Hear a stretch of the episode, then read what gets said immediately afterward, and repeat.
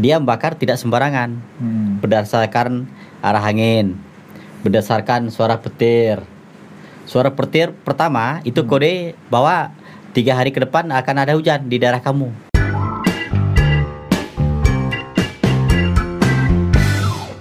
Selamat malam Pak Limbe. Selamat malam. Eh, kita ngobrol malam ini ya Ya, tentang banyak hal, terutama tentang pertanian lah. Ya. ya. Kemarin kita baru luncurkan buku buku apa itu Pak? Mutiara Bumi Selentang. Mutiara Bumi Senetang. Adrianus Limbay, petani inspira- inspiratif. Ya, Ya, Adrianus Limbay, petani inspiratif. Mutiara Bumi Bumi Senetang. Selentang. Persembahan Kodim 1205 Sintang. Iya. ya kan? Jadi ya itu Pak, saya apa ya bangga lah dengan Sintang ini. Ternyata banyak mutiara di Sintang ini. Salah satunya yang ada di hadapan saya ini. Iya. ya.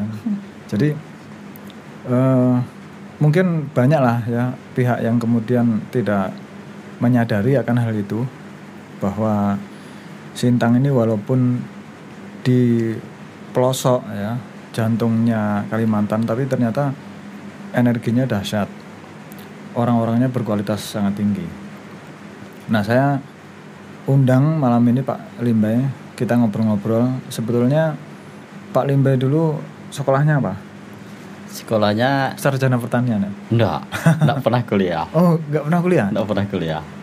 jadi terakhir Eh, SMT Pertanian Nusantara Indah Sintang. SMT SMT itu Sekolah apa? Menengah Teknologi Pertanian Sintang, jurusan Hortikultura dan Tanaman Pangan. hortikultura dan tanaman pangan Tanaman pangan. hortikultura itu apa Pak Itu termasuk hmm, eh, buah-buahan masuk, oh jadi tidak tidak termasuk tanaman keras. Oh bukan tanaman keras, artinya tanaman yang keras. yang memang konsumsinya manusia lah ya. Ya, macam jagung, kedelai, padi, itu kacang-kacangan itu Oh. Ya. dan tanaman pangan lainnya Itu tiga tahun pak ya. tiga tahun. Sekarang masih ada itu sekolahnya. Eh, tutup, Hah? tutup. Tutup tahun kapan itu? Eh, sejak eh, SMT pertanian itu booming, jadi banyak peminat eh, sampai tiga kelas, satu kelas satu, kelas dua, tiga kelas. Hmm.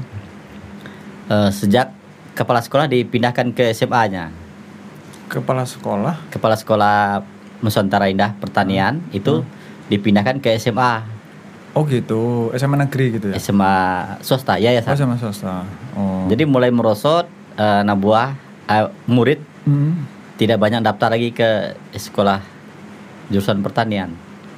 Ya ya. Padahal di sini masih apa namanya pertanian itu masih sektor yang inilah ya, masih sektor yang memang jadi apa eh, mata pencarian penduduk ya mayoritas ya. Iya betul, kan masih banyak tuh petani-petani itu ya. masih banyak. harusnya cocok itu untuk di apa eh, sekolah yang masih masih mengurusi pertanian lah ya Iya, itu harusnya masih ada harusnya ya. tapi kok malah nggak ada Nggak tahu lah, mungkin intern dari guru waktu itu kan, Hmm. eh, sehingga dibubarkan ya, ya, ya. karena siswanya berkurang gitu.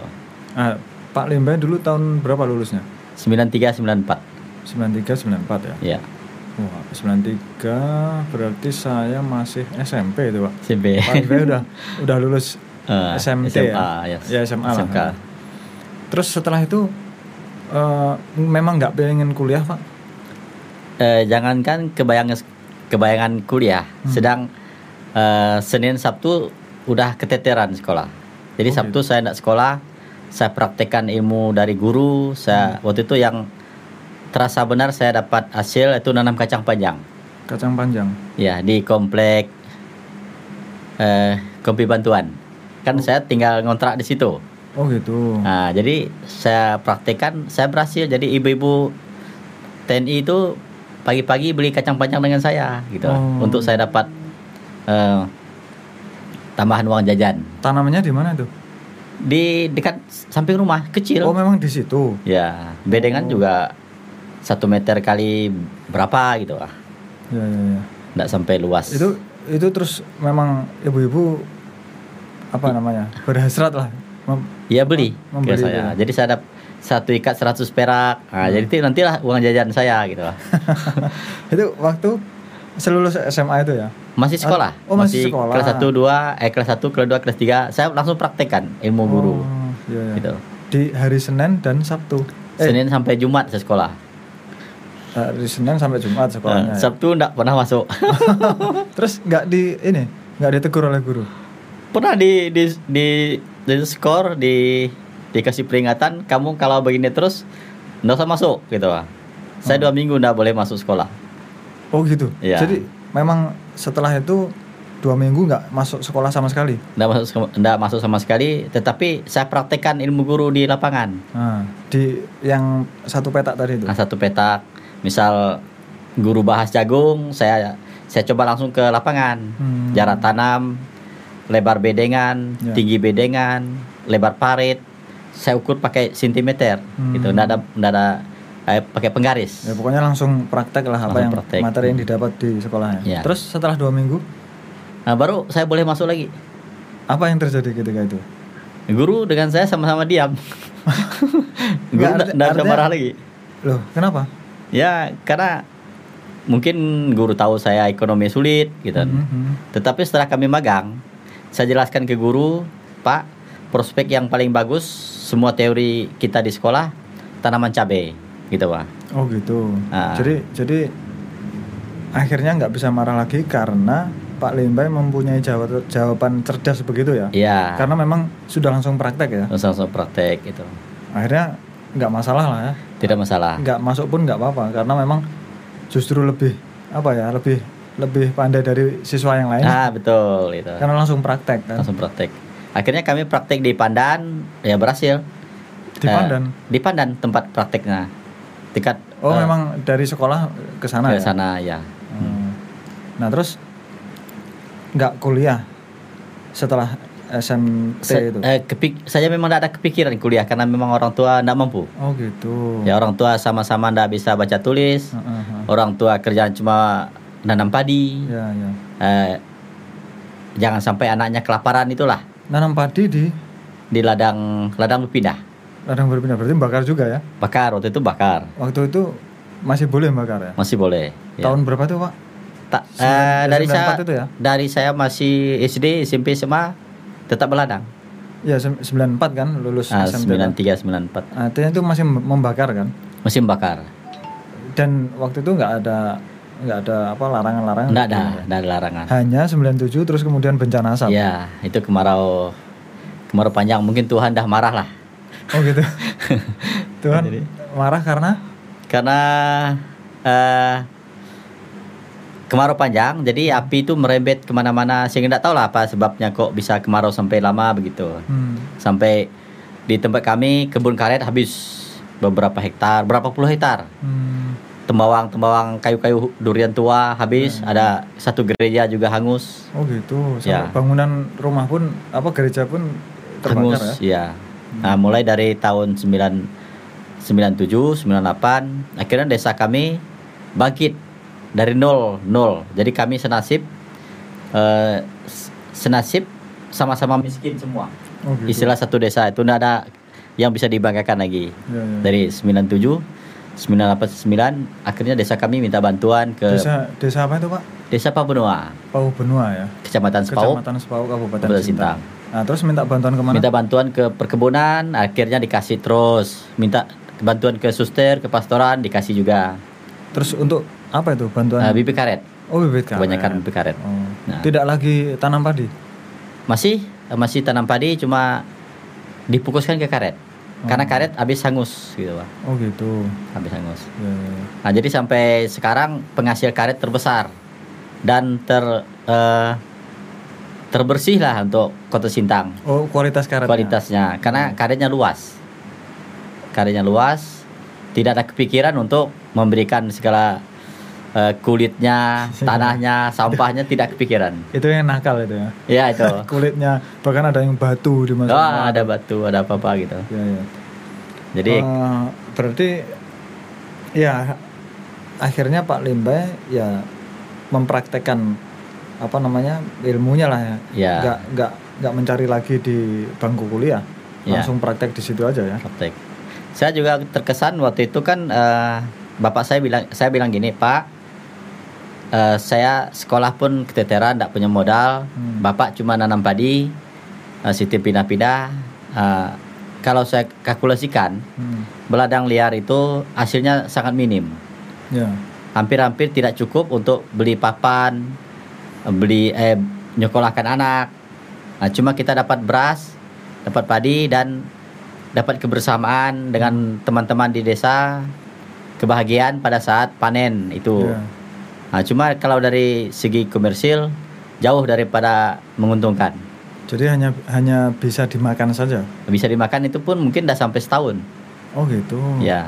Terus ke mana dong nyari kekurangannya itu? Kekurangannya ya eh, ladang-ladang liar banyak juga keuntungan sebenarnya. Dia kena eh, nanam jagung, Oh, Nanam- selain selain padi berarti ada juga ada jagung, lain. ada Ya. keladi, ada sayur-sayuran, ada terong, ada eh, kacang kayu, Hmm, ada singkong. Nah, jadi itulah yang untuk bertahan. Ya ya ya. Ya. Dijual kemudian Dijual. beras gitu ya. Ya ada kucai gitu. Kucai. Saya jadi ingat Kucai kucai yang bule. kucai bule ya, warna putih. ya. Terus gini, Pak Limbai. Eh, Pak Limbai kan kepala desa ya. Ya. Sekarang yang dulunya seperti itu. Eh, sekarang kepala desa, bahkan kepala desa yang kemudian mendapatkan penghargaan dari Kementerian Keuangan. Iya. Salah satu kepala desa dari eh salah satu dari empat kepala desa desa. se-Indonesia Betul. Ya. yang mendapatkan penghargaan dari Kementerian Keuangan Ya. karena transparansinya mengelola anggaran dana desa ya. Ya. Itu penilaiannya bagaimana? Eh, karena saya berpikiran begini, eh, saya ditunjuk masyarakat jadi kepala desa itu suatu kebanggaan yang luar biasa. Ya. Tanggung jawab saya besar karena mereka percaya eh, 100% dengan saya suruh mengelola uang dana desa yang Hmm. begitu besar. Ya. Tapi penilaian mereka karena saya mungkin sudah eh, mampu lah Hmm. di bidang ekonomi, Ya.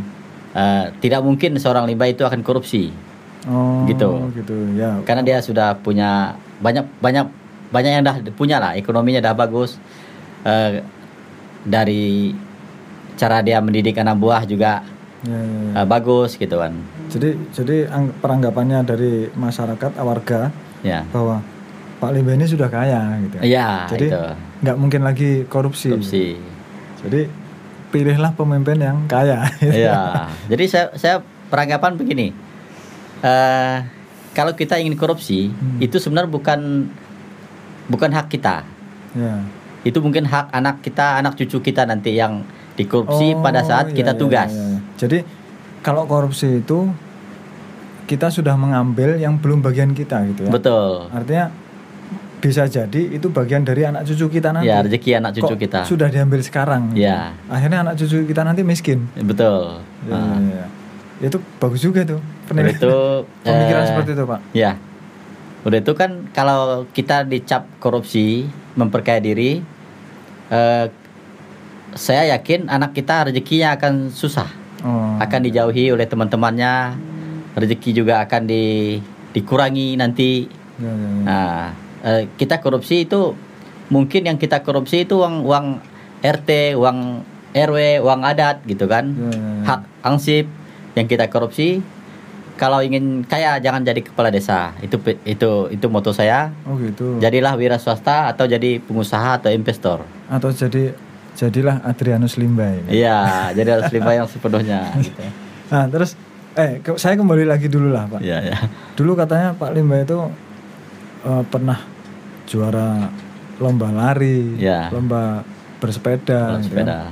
Itu gimana Pak Limba ini kok kayaknya penuh dengan prestasi-prestasi gitu. loh. Eh, Jadi, jadi kepala desa ya tingkat Ada nasional, tingkat ya kan, nasional. dapat penghargaan tingkat nasional. Terus dulu katanya lomba lari, lomba bersepeda dan seterusnya. Gimana ceritanya Pak? Eh, lomba lari karena memang eh, eh, karena orang tua saya di ladang Hmm. sekitar 2 kilo lah dari jalan raya ah, sehingga saya masuk hutan yang ada segala sungai, yang ada segala akar karet, akar kayu. Saya harus berlari supaya Oh. PP itu 4 kilo kan. Jadi Eh. setiap setiap hari memang nggak disadari berlatih berlari. gitu. berlari Begitu lomba lah, menang lah. menang gitu. Jadi ada ada teknisnya lomba lari itu dari jarak pendek, jarak menengah, jarak panjang ada ada pengaturan napas Oh, gitu. Otodidak ya. Ya, Belajar otodidak. Waduh, itulah yang yang saya akhirnya ini Pak. Apa namanya ya? eh kagum lah dengan Ya. Pak Limba ini. Hmm. Jadi banyak ilmu ilmu-ilmu yang kemudian dicari itu karena apa ya pemikiran liarnya gitu. Ya, Yang ingin tahu ini, ingin tahu itu. Saya baca bukunya itu. Hmm. Eh, apa namanya? Terus akhirnya karena dari keinginan tahuan yang tinggi itu tadi, ya, akhirnya banyak apa namanya? Eh, bukan keinginan tahuan yang tinggi, akhirnya praktek sendiri kan. betul. Ya. Terus akhirnya didapati sendiri, oh begini rupanya. ya, Dan itu banyak itu. Itu yang saya kagumi dari Pak Limba itu. Ya. Nah kalau yang lomba ini sepeda, lomba sepeda itu karena saya habis beras, habis beras harus balik ke kampung lagi ke Habis orang beras. tua. Jadi karena orang tua kan berasnya ditumbuk pakai tangan. Heeh, terus Jadi tidak akan pernah ngasih beras 5 kilo. Jadi Mm-mm. sementara saya hitung kemarin dulu sekolah satu bulan saya 8 kilo 9 kilo oh maksudnya Pak Limba ini bersep, apa? bersepeda bawa beras. Heeh. Cuma karena beras tumbuk tangan jadi tidak pernah bisa bawa ba- banyak. Oh. Kadang kasih 3 kilo 5 5 kilo. Jadi, Oh jadi beras habis waktu sekolah ya ya ya. saya harus pakai sepeda lagi Ya, ngambil. ya, sering bersepeda lah. Sering ya. bersepeda. Latihan lagi itu, Latihan latihan, lagi. secara secara tidak sengaja latihan Ya, lah ya. 36 kilo itu dari kelas 2 SMP. Dari kelas 2 SMP, Eh, 36 2 kilo. SMP, kelas 3 SMP, kelas 1 SMA, kelas 2, kelas 3. Jadi berlatih bersepeda sejak Tanpa 2 SMP. disadari juga ikut berlatih. Ya ya ya. Ya ini luar biasa nih saya salut Pak eh, dengan Pak Limba ini. Iya. Eh, terus gini Pak, kita ini kan apa ya ingin memberikan kebermanfaatan bagi orang banyak lah Ya. ya. Jadi eh, sekarang ini kan sedang rame-ramenya nih Hmm. menjelang kemarau eh, apa pemerintah juga sudah menerbitkan SK Ya. status keadaan siaga Asap. apa siaga darurat lah ya Ya. bencana asap karena karhutla Ya. ya ini kan umum ini di di Kalimantan Barat ya Ya. ada juga yang di Sumatera itu misalnya Riau dan lain-lainnya ya Ya. nah ada nggak Pak Limba ini sebagai ya katakanlah Pak Limba kan orang suku Dayak lah ya Ya. yang rata-rata bercocok tanam dengan tahapan membakar itu suku Dayak gitu. Ya. Nah, kira-kira Pak Limbai punya nggak atau selama ini eh, menggagas bagaimana orang-orang ke- akhirnya tidak membakar, Pak?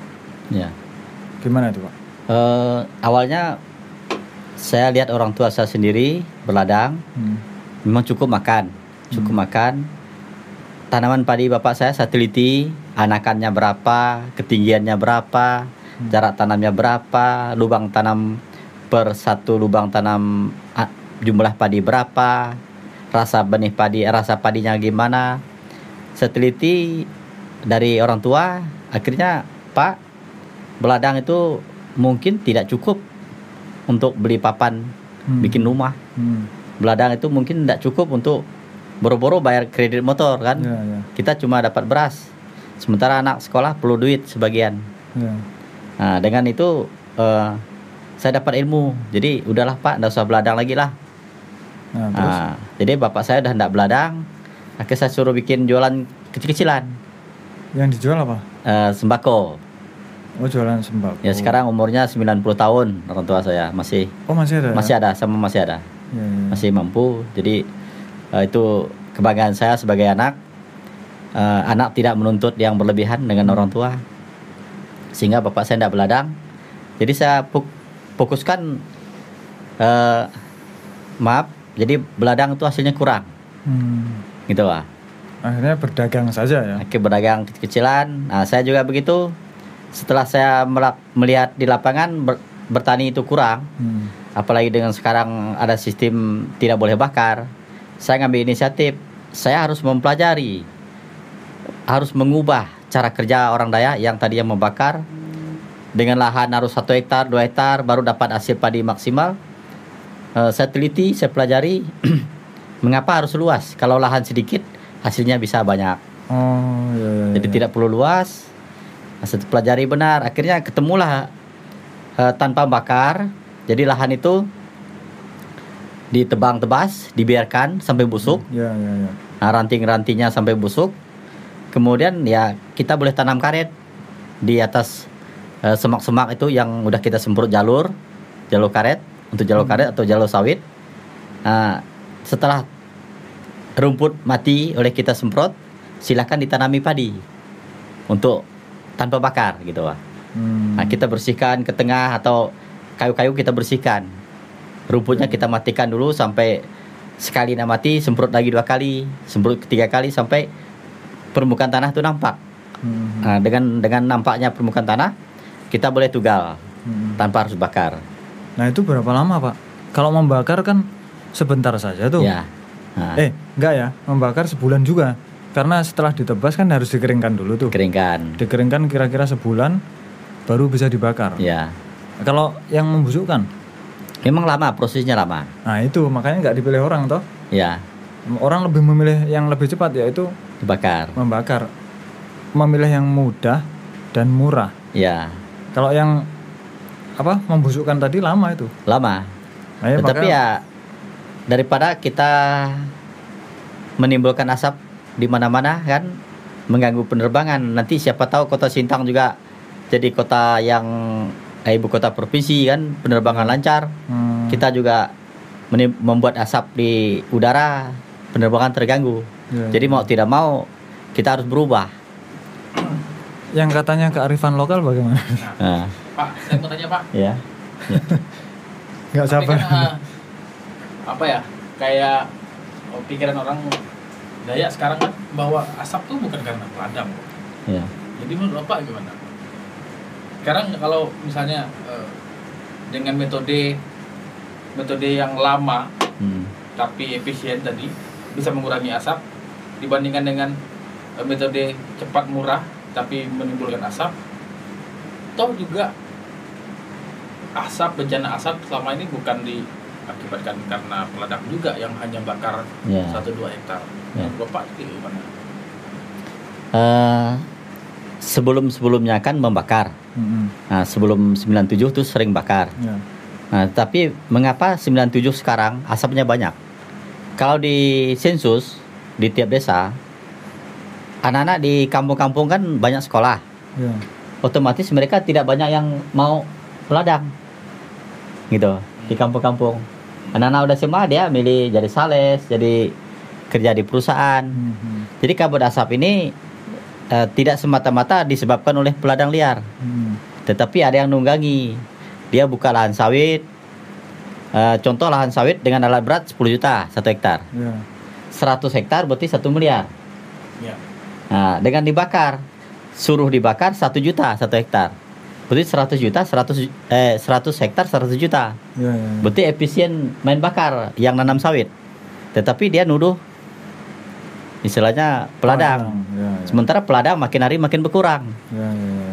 gitu bahkan main semprot sawah udah tanpa bakar sekarang kan begitu Hmm. nah, jadi eh, ada perusahaan-perusahaan yang ingin murah tidak mengeluarkan eh, alat berat gitu kan nah itu seberapa yakin bapak metode bapak nih yang yang enggak eh, yang bukan bakar ladang itu bisa mengurangi atau meminimalisir bencana asap lah ke depannya. Seberapa yakin Iya. ya Eh, dia begini pak. Kalau mau jujur di setiap desa saya kan juga kepala desa di setiap desa itu disensus Hmm. berapa masyarakat yang memang tidak ada skill lain berapa orang itu dicatat di tiap desa. Nah jadi dikalkulasikan. Semakin tahun semakin banyak anak muda yang tidak mau bertani lagi. Ya, ya. tidak mau beladang itu terus bagaimana dengan kearifan lokalnya kalau semua sekarang masyarakat Dayak enggak mau beladang berarti kita udah mulai Tidak arif.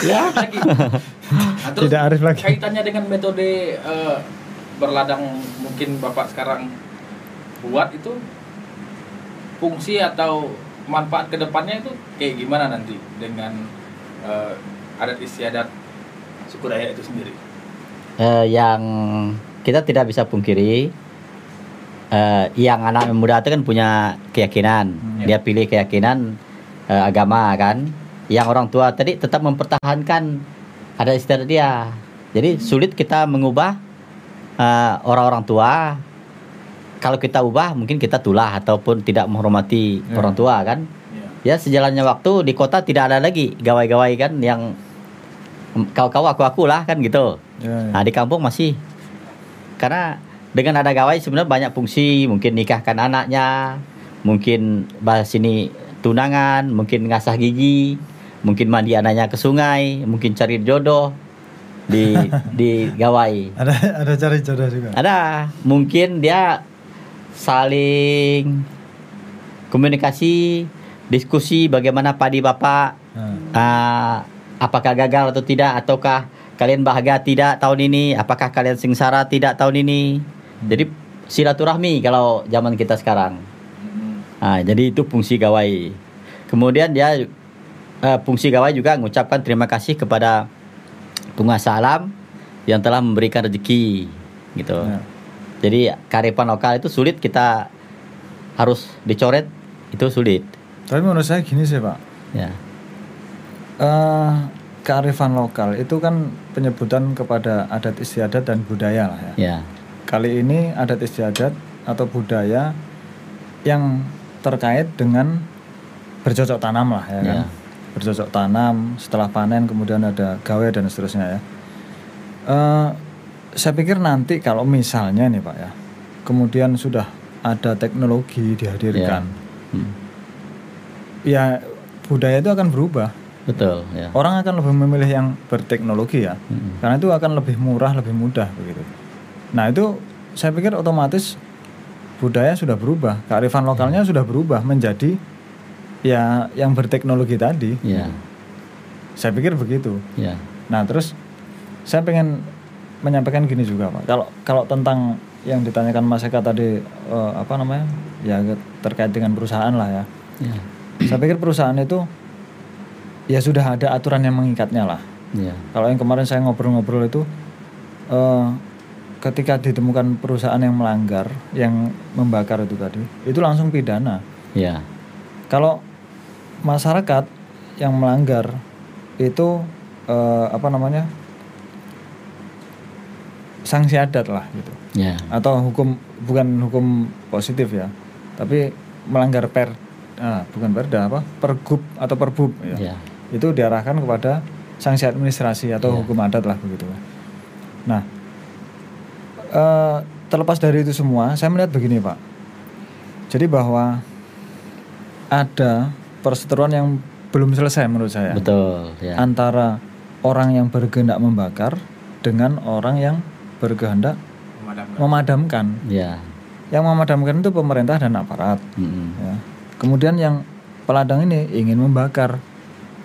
Kenapa? Ini masing-masing punya alasannya. ya Kalau pemerintah dan aparat ya karena memang faktanya begitu 97, 2015, 2019 ya asap itu sampai ke luar negeri lah. Orang luar negeri juga sampai protes kan. ya Nah, sementara di pihaknya peladang ini dia juga ya baru itu yang bisa dikerjakan gitu. ya betul Artinya pola pikirnya adalah bagaimana menyuburkan tanahnya kan. betul Nah dia nggak punya bahan yang untuk menyuburkan, yaitu pupuk kan pak. betul Kalau mau beli berapa harganya sekarang kan Hmm, itu? iya. Pak Pak Limpe kan tahu lah, ya, kepala desa juga apa petani juga. Hmm.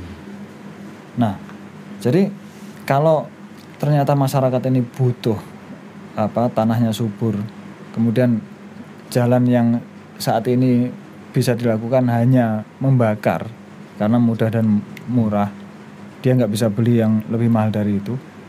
Nah sementara si pemerintah dan aparat memberi jawaban dengan pemadaman, ya ya itu nggak menyelesaikan masalah menurut saya. betul ya Nah jadi gimana lah kira-kira menurut Pak Limba itu? Jalan tengahnya bagaimana? Gitu. Eh. masyarakat ini harus bagaimana gitu?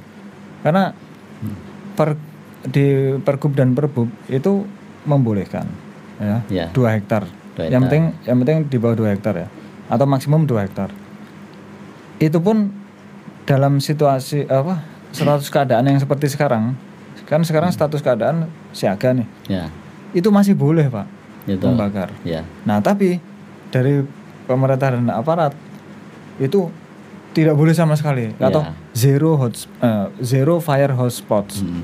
ya nah ini kan bertentangan menurut Pak Limba bagaimana Sebenarnya Pak, eh, orang Dayak sebelum 97 Hmm. itu sudah sangat eh, was-was juga.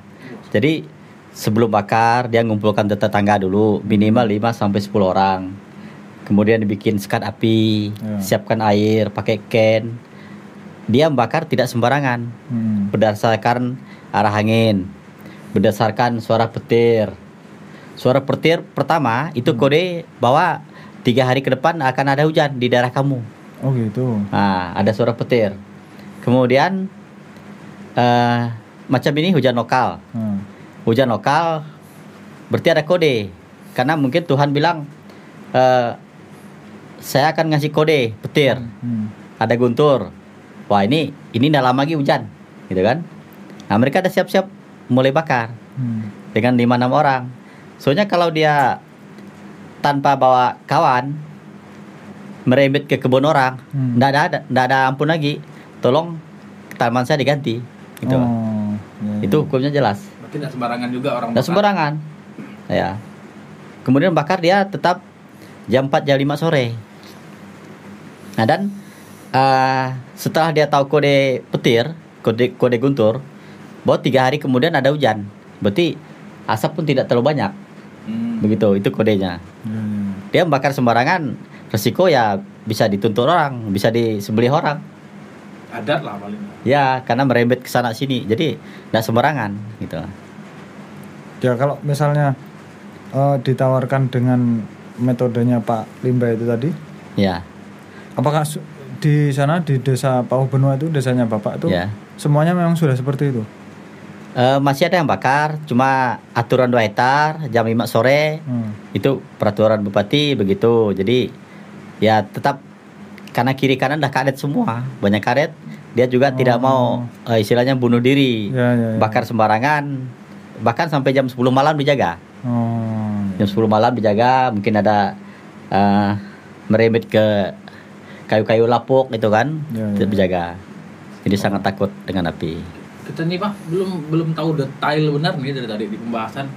Oh, Bagaimana sih coba dari eh, metodenya Pak Limba itu menggantikan apa tadi? abu.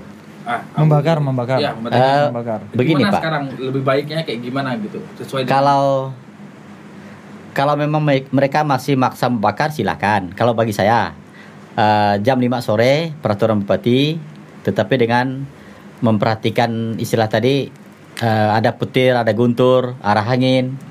Kemudian kalau mau hujan kan macam tadi kan anginnya kuat. Itu enggak boleh. Kalau ada petir guntur hari ini ada mulai ada hujan ringan. Hmm. Istilahnya mungkin Tuhan bilang di kecamatan ini akan saya jatuhkan hujan sedikit. Nah, di kecamatan lain udah boleh bakar. Hmm, Karena kalaupun merembet tetap tidak sampai tiga hari. hmm. Karena bakalan ada hujan di daerah di kecamatan si A si B gitu. Ya itu itu itu cara yang seperti itu. Ya, Mungkin yang ditanyakan Mas Haka ini metode yang Oh, iya. yang, yang seharusnya yang Bapak punya itu. Ya. ya, Ya, itu kan itu kan Tanpa memang memang orang-orang yang dulu menjalani seperti itu. ya, Nah, Pak Limbai kan menawarkan ya, ada teknik saya yang kemudian tidak dengan membakar. ya. Nah, terus bagaimana?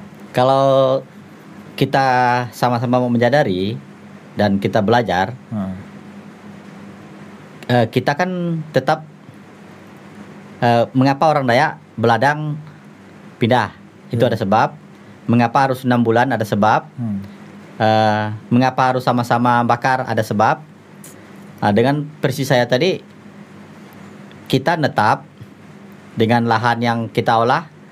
Kita hidupkan dulu rumputnya. Dipotong-potong kecil-kecil sampai 1 meter 2 meter kayu. Ya. nah, dilapukan. Oh, tadi itu ya dilapukan. Nah, dilapukan, kemudian hidup eh, gulma hidup disemprot. Setelah permukaan tanah nampak ya kita tanam. Kita tidak bakar. Hmm. Mungkin kalau dekat jalan raya kayunya bisa dijual ke pengrajin tahu atau peng, yang goreng aspal. Hmm. sehingga kayu-kayu tidak banyak lagi di di lahan. Pak tadi bapak ada be- mengaitkan dengan tanam pohon karet ya. Ya, Nah itu fungsinya apa tuh pak? Eh, dengan kita tanam karet, Hmm. berarti kan kita nanam karet di di sama-sama yang kita tebas tapi tidak dibakar, bisa gitu, Wak. Mm-mm. bisa tanpa dibakar. Setelah disemprot-semprot terus-menerus, dia kan kayu udah lapuk. Hmm. Kayu lapuk, tinggal kita geser aja. Kayu-kayu yang lapuk tadi, setelah permukaan tanah nampak ya kita tanam padi. Wah, fungsinya pohon karet itu pak. Maksudnya apakah pohon karet itu jadi alternatif eh, berkaitan dengan kesuburan tanah juga atau itu termasuk tanaman cadangan atau kayak gimana? Tanaman cadangan, mereka bakar kan nanam padi, udah tuh tanam karet, biasa gitu. Wak. Oh, gitu. Jadi Terus dibakar. setelah setelah panen, setelah padinya panen toh, Iya betul, nah, baru ditanam karet ya. tanam karet. Terus dia pindah pindah lagi. Pindah lagi. Gitu, bakar lagi. Tetapi dengan prediksi saya, silakan tebang tebas setelah rantingnya busuk Hmm. dengan eh, tidak dibakar, Ya, tanam karet dulu. Gitu, Pak. ditanam karet dulu. Nah, setelah tanam karet dulu, kan kita sering ke kebun. Heeh. Kita injak, injak, injak, injak, kita semprot, semprot, semprot. Kalau memang niat nanam padi ya geser, Oh, yang disapu tadi lah istilahnya ya, kan, ya. daun-daun disapu. Hmm. Kalau Kar- memang masih tebal. Karena tanahnya kemudian sudah apa mendapatkan apa unsur hara lah ya dari yang pembusukan tadi dari pembusukan sebagian ya kalau memang niat nanam padi Hmm. gitu kan Eh, setelah tanah nampak tahun kedua busuk semua. Itu semprot semprot semprot busuk busuk busuk ya tanpa bakar. Hmm. gitu. Tahun pertama bakar ringan misalnya Berarti tidak berpindah lagi ya. tidak berpindah lagi. Hmm. cuma kendalanya biji rumput banyak. Oh. tahun per- tahun kedua ketiga keempat itu biji rumput makin nambah. Nah, jadi eh, masyarakat dihadapkan gulma dengan padi itu sama-sama tumbuh subur. Oh, Nah, itu maka dia harus pindah, harus bakar lagi. ya, ya, ya. Tetapi dengan saya temukan permu- permula bakar ringan tahun pertama, Mm-mm. karena kan dipotong-potong halus. Ya. Bakar ringan, dia tumbuh-tumbuh bakar, tumbuh-tumbuh bakar, jadi tidak satu hamparan tuh harus dibakar total tidak, Hmm. Bertahap ya. bertahap. Bakar ringan artinya, Hmm. ditumpuk bakar, tumpuk. Jadi dia tidak banyak menimbulkan asap. Gitu. Ya artinya tumpukannya kecil-kecil enggak. Kecil-kecil, ya kecil-kecil. Ada. Pak, kalau em, bapak ini kan mbak menemukan resolusi baru lah ya mungkin di dunia, dunia pertanian. Ada enggak yang bapak temukan lagi pak, yang mungkin yang sebelumnya belum jadi pengetahuan petani yang lain gitu? Apa bapak pernah menemukan apa gitu bahwa ini ada alternatifnya kayak gini, ini ada alternatifnya kayak gini? Kalau untuk lahan sawah disemprot, busuk diinjak bisa ditanam. Lahan sawah. Lahan sawah yang rumput-rumput rendah itu kan sawah kan tidak bisa tinggi. Heeh. Ditebang tebas, disemprot, nanti kan bisa diinjak. Hmm. Diinjak-injak ataupun dipotong-potong atau digas pakai drum bisa langsung tanam. Hmm. Tunggu udah busuk. Eh, Bisa. itu menurut bapak ya, emang biasanya kayak gimana? Mereka langsung tinggalkan gitu atau gimana? Udah panen 6 bulan ya tinggal. Tinggal. Padahal masih bisa ditanam lagi. Masih bisa. Gitu. Cuma mereka khawatir tidak subur gitu, Pak. Hmm. Tetapi dengan tanpa bakar, saya punya solusi ada lima jenis cara memperlakukan benih padi. Ada lima cara. Pertama, benih padi itu direndam dengan zat perangsang tumbuh, Zat pasang tumbuh. zat perangsang tumbuh atau oh, JPT, perangsang tumbuh. supaya tumbuhnya serentak karena tidak ada abu. Itu ada jualannya memang. Ada. Kemudian benih padi direndam dengan fungisida. Supaya tidak ada bercak daun, eh, daunnya tidak eh, belang-belang, kena cacar. Itu zat fungisida namanya. Hmm. Kemudian di, dicampur dengan insektisida.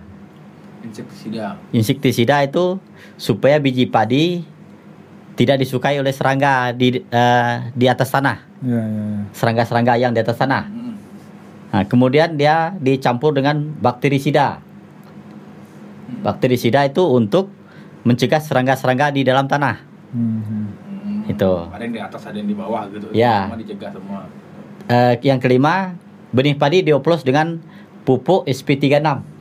Super fosfat 36% itu untuk eh, memberikan nutrisi di lubang tanam Hmm. pada saat padi mau kecambah. Oh, Begitu. Jadi yang lima cara tadi itu masing-masing ya? Bukan dicampur pada saat bukan- dicampur semuanya. dicampur. Lima-limanya itu. Ya. Oh, Tetapi yang yang kelima itu pada saat kita mau mau nanam. nanam Ya, ya, gitu. ya. Tetapi tidak semua pupuk yang bisa dicampur karena eh, bisa basah di tangan.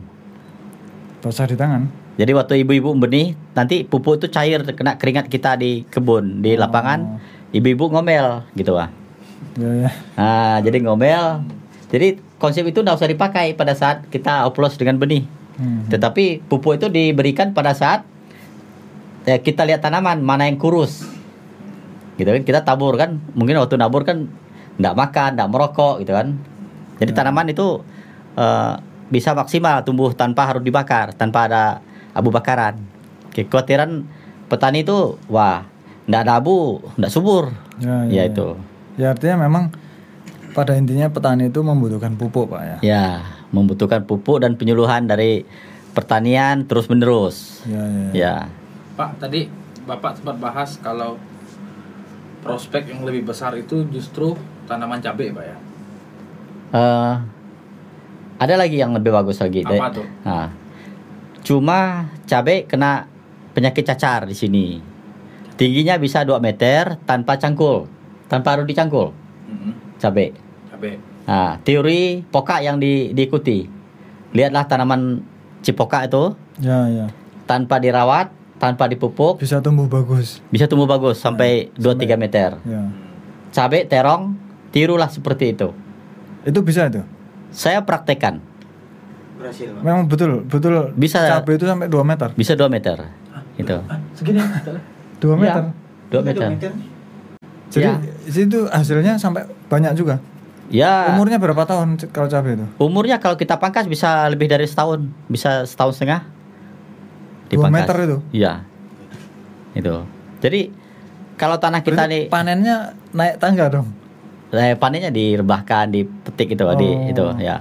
Semakin jarang semakin bagus karena akarnya dapat nutrisi yang cukup. Oh, gitu. Akar cabai Pohon cabai itu harus jarang gitu ya. jarang. Cuma agar, agar itu akarnya bisa bisa cari unsur hara. Cabai di sini kena penyakit cacar. Cacar itu berarti kayak gimana tuh? Antraknos bahasa bahasanya Coletotrichum capsicii. Itu bahasa bahasa Latinnya, jenis penyakitnya itu yang eh, menghantui petani cabai di Sintang. Hmm. Di Sintang keseluruhan atau di Kalbar. Terus ngatasinnya bagaimana? Dia bibit yang tahan terhadap penyakit antraknos. eh, kemudian tanamnya jarang. eh, kemudian semprot dengan fungisida sistemik tiga hari, kontak tiga hari, berselang-seling. Seminggu dua kali nyemprot, kontak dan sistemik. Itu setelah sudah tumbuh ya? memang? Setelah dia keluar buah, Oh, gitu. ya itu. Berarti sudah 2 meter. Setelah keluar bunga, menjelang buahnya masih muda-muda, itu semprot. Itu cabai cabai rawit, Pak. Cabai rawit, ya. Ya, biasanya yang kita lihat itu hanya satu meter lah ya. Iya. Ya. Atau atau kurang dari satu meter gitu loh. Eh, cabai kalau mau awet dari tanaman cabai masih bayi di bawah 25 hari Hmm. itu kalau bisa sama dengan terong jangan sampai ada satu pun akarnya lecet atau infeksi Hmm. akar cabai dengan terong Nah, terus caranya gimana? ya sebisa mungkin pakai pot polybag kecil atau daun pisang yang kita bikin pot kecil. Hmm. atau dari ada eh, tempat semaian khusus. Oh, artinya bibit itu jangan Tidak- dicabut. Jangan oh, dicabut tidak semaian di persemaian terus dicabut itu tanam. jangan ya. itu gagal. Hmm. banyak layu. Karena akarnya infeksi. akarnya oh. mungkin karena cuaca kan itu ataupun akar serabutnya terlalu dang, eh, dangkal. Jadi di situ menyebabkan jamur layu bakteri fusarium namanya Ya, ya. itu Terus gini pak, lahan di Kalimantan itu apakah memang beda ya dengan daerah lainnya ya? kalau untuk Kalimantan pulau pulau Kalimantan hampir sama tanahnya Enggak artinya kan ada ini orang yang dari luar Kalimantan kemudian datang, ya terus di sini bercocok tanam. Apakah mereka memang membawa teknologi dari tempat asalnya sana atau bagaimana? ya kalau teori dari sana ditanam ke sini banyak gagalnya maka mungkin maaf ya PPL kadang-kadang malu deh jadi petani. Gitu. Kenapa? Karena teori yang diadopsi teori Pulau Jawa. Sekali nyangkul di sini, ya wah, nggak bisa, gitu lah. Nggak bisanya karena? Nggak bisa panen. Lah, Karena kenapa? dia harus memahami dulu eh, intensitas sinar matahari, perkembangan hamanya berapa hari, Hmm. ulatnya berapa hari, gitu kan? Ilmu tanah pasir gimana, tanah kuning gimana, tanah gambut gimana, itu harus di- dicarikan formulanya Hmm. untuk menyuburkan tanah tanah itu. Kalau mereka asal bawa teori dari Jawa ke sini gagal, gitu. Iya, iya. apa faktornya tuh yang biasa nyebut eh, nyuruh gagal tuh apa karena tekstur tan apa Eh, bukan suhu sih apa ya keadaan tanah di Jawa dengan Kalimantan kan udah jelas beda ya ya? Beda, kalau ya. di sana kan banyak banyak gunung merapi Belum rapi ya. Eh, Oh iya, di Kalimantan nggak ada, Nggak gunung ada. berapi nggak ada, makanya mm. tanahnya tidak sesu- Tidak sesubur, ya, ya. ya, tidak sesubur yang ada gunung Ya, berapinya ya. Betul. Nah, Ya ya ya. Nah, Jadi- berarti mengakalinya yang menyiasatinya seperti tadi ya, menggunakan apa namanya? eh, pupuk kandang dan kimia. pupuk kandang dan kimia. Kimia. Jadi Enggak masalahnya kan pupuk kimia itu kan masyarakat banyak nggak mampu beli, Pak. ya. Hmm. Nah, terus gimana? Hanya pupuk kandang saja berarti? Eh, karena mereka- yang pembusukan tadi. Nah, itu kendala tadi karena tanahnya kurang subur, mereka harus perlu abu. Sangat perlu abu. Jadi Ya, maka masalahnya bakar. sekarang cenderung tidak boleh membakar. ya. Nah, kira-kira bagaimana? Solusinya sekarang sudah banyak eh, POC. Bahkan di Sintang yang digagas oleh TNI Kodim kan Hmm. ada bikin POC sendiri pupuk organik cair Ya, ya, ya. yang dibikin untuk memberikan makanan tanaman tanaman itu lewat daun. memberikan makanan lewat daun. Ah, lewat daun tanpa lewat tanah. Oh, gitu. Bagaimana itu? Nggak disemprotkan tanaman Oh, lewat atas. Oh, Jadi POC tadi itu. ah, POC Yang saya Ya. tahu itu disiramkan di tanahnya, Pak. ditaram disiram boleh, disemprotkan juga boleh. Oh. yang saya tahu POC itu Belanda pak Oh, Itu- VOC. pupuk pupuk organik cair. Nah, itu. Enggak, jadi jadi itu, apa namanya yang ya itu itu sebetulnya kan kita kerjasama juga dengan Dinas Pertanian. kan. Iya, ah, Jadi kalau versi saya itu begitu. Jadi iya. eh, hal pertama yang harus dilakukan adalah membenahi media tanam, Betul. yaitu Ah. tanah tadi tuh. Ya. Kok ternyata di Kalimantan ini nggak ada gunung berapi, maka tanahnya relatif tidak subur toh. Ya. Nah akhirnya ditawarkanlah biochar itu, Ya. arang itu kan. Ya. Kenapa dipilih arang? Karena yang pertama setidaknya ada keuntungannya begini. Yang pertama arang itu punya rongga. Ya. Nah rongga itulah yang kemudian nanti akan jadi rumah tinggalnya mikroorganisme di tanah. Ya. Yang nanti dia akan memproduksi unsur hara yang dibutuhkan oleh tanaman. Ya. Keuntungan kedua em, pakai apa namanya biochar itu atau arang itu, arang ini tidak mengalami pelapukan lanjutan Ya. sehingga dia bisa tetap ada walaupun 200 juta tahun Ya. kan gitu. Itu mungkin seperti batu bara lah mungkin itu. Ya. Nah itu. Nah terus itu membenahi media tanam. Nah yang berikutnya setelah media tanam terbenahi diberikanlah nutrisinya. Ya. Nutrisinya yaitu POC tadi. POC itu dihasilkan tanpa membakar, Ya. yaitu apa namanya eh, bahan-bahan alam itu daun-daunan, terus eh, buah-buahan Ya. itu dibusukkan, dicampur air, dicampur gula dan seterusnya. Jadilah itu apa namanya pupuk organik toh. Organik. Nah ada empat empat jenis itu. Nah terus terakhir juga kalau menghindari hama dan penyakit adalah eh, masih alami juga namanya pestisida nabati, Nabati. yang unsurnya yang dipilih adalah yang sifatnya pahit rasanya ya, Ya. terus kemudian panas, Bau. terus baunya tajam, Ya. kan itu pak. Ya. Nah ini ini yang yang mungkin ya kita selaras lah pak ya. Ya. Pak, Pak Limba juga kan arahnya tanpa membakar. Kita juga seperti itu. Kita sudah membuat apa namanya percontohan lah ya untuk bisa kita kabarkan ke Ya. masyarakat. Itu masyarakat. Nanti berarti kalau misalnya apa kita bisa yakinkan masyarakat sudah menggunakan itu semua berarti kalau ada yang membakar itu bukan masyarakat lagi Ya. entah betul. siapa kan Ya. itu.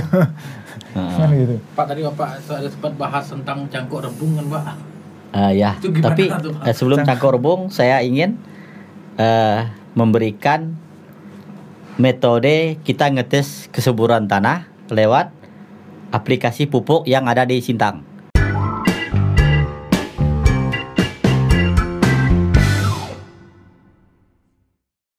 Saya belajar ke pertanian di Indonesia dan di dunia lewat satelit. Jadi Hmm. parabola saya arahkan negara mana yang memang sering menanyakan bidang pertanian maju.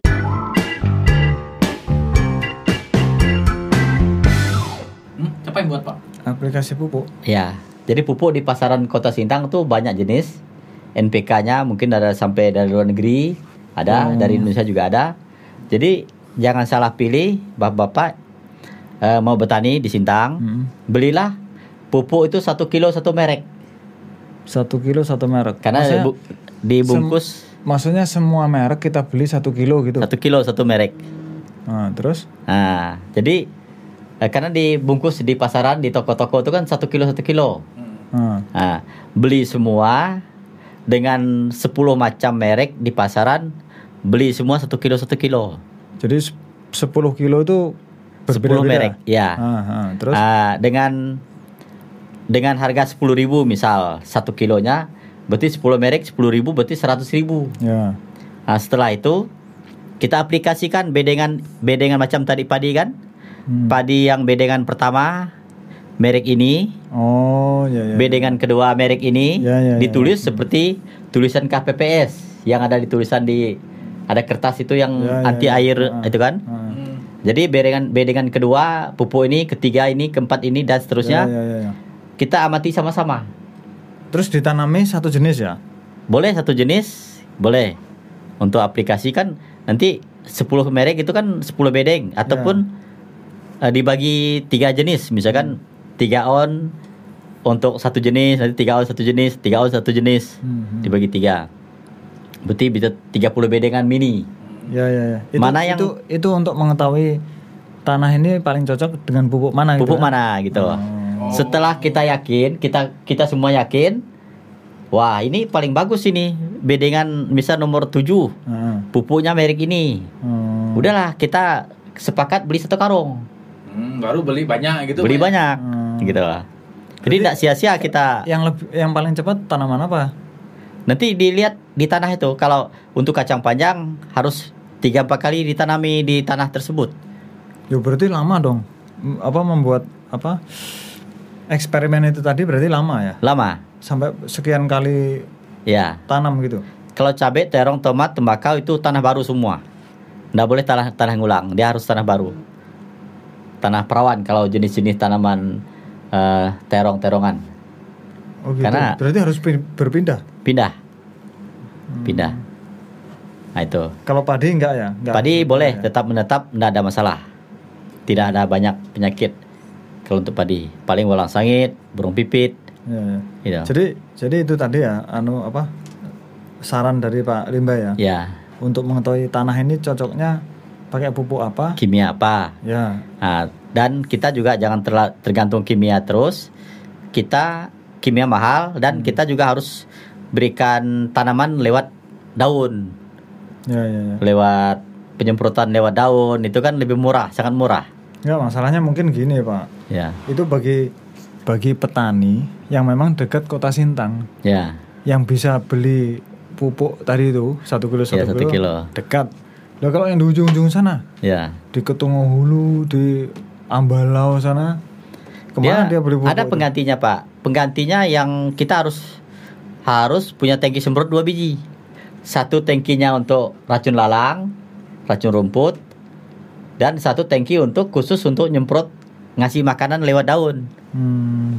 nah, contoh misal eh, ganda hasil B gandakan hasil B buah yang terdiri dari belasan makro mikronya Apa itu? Nah, itu makro makro artinya mak itu unsur hara yang besar unsur hara yang besar Hmm.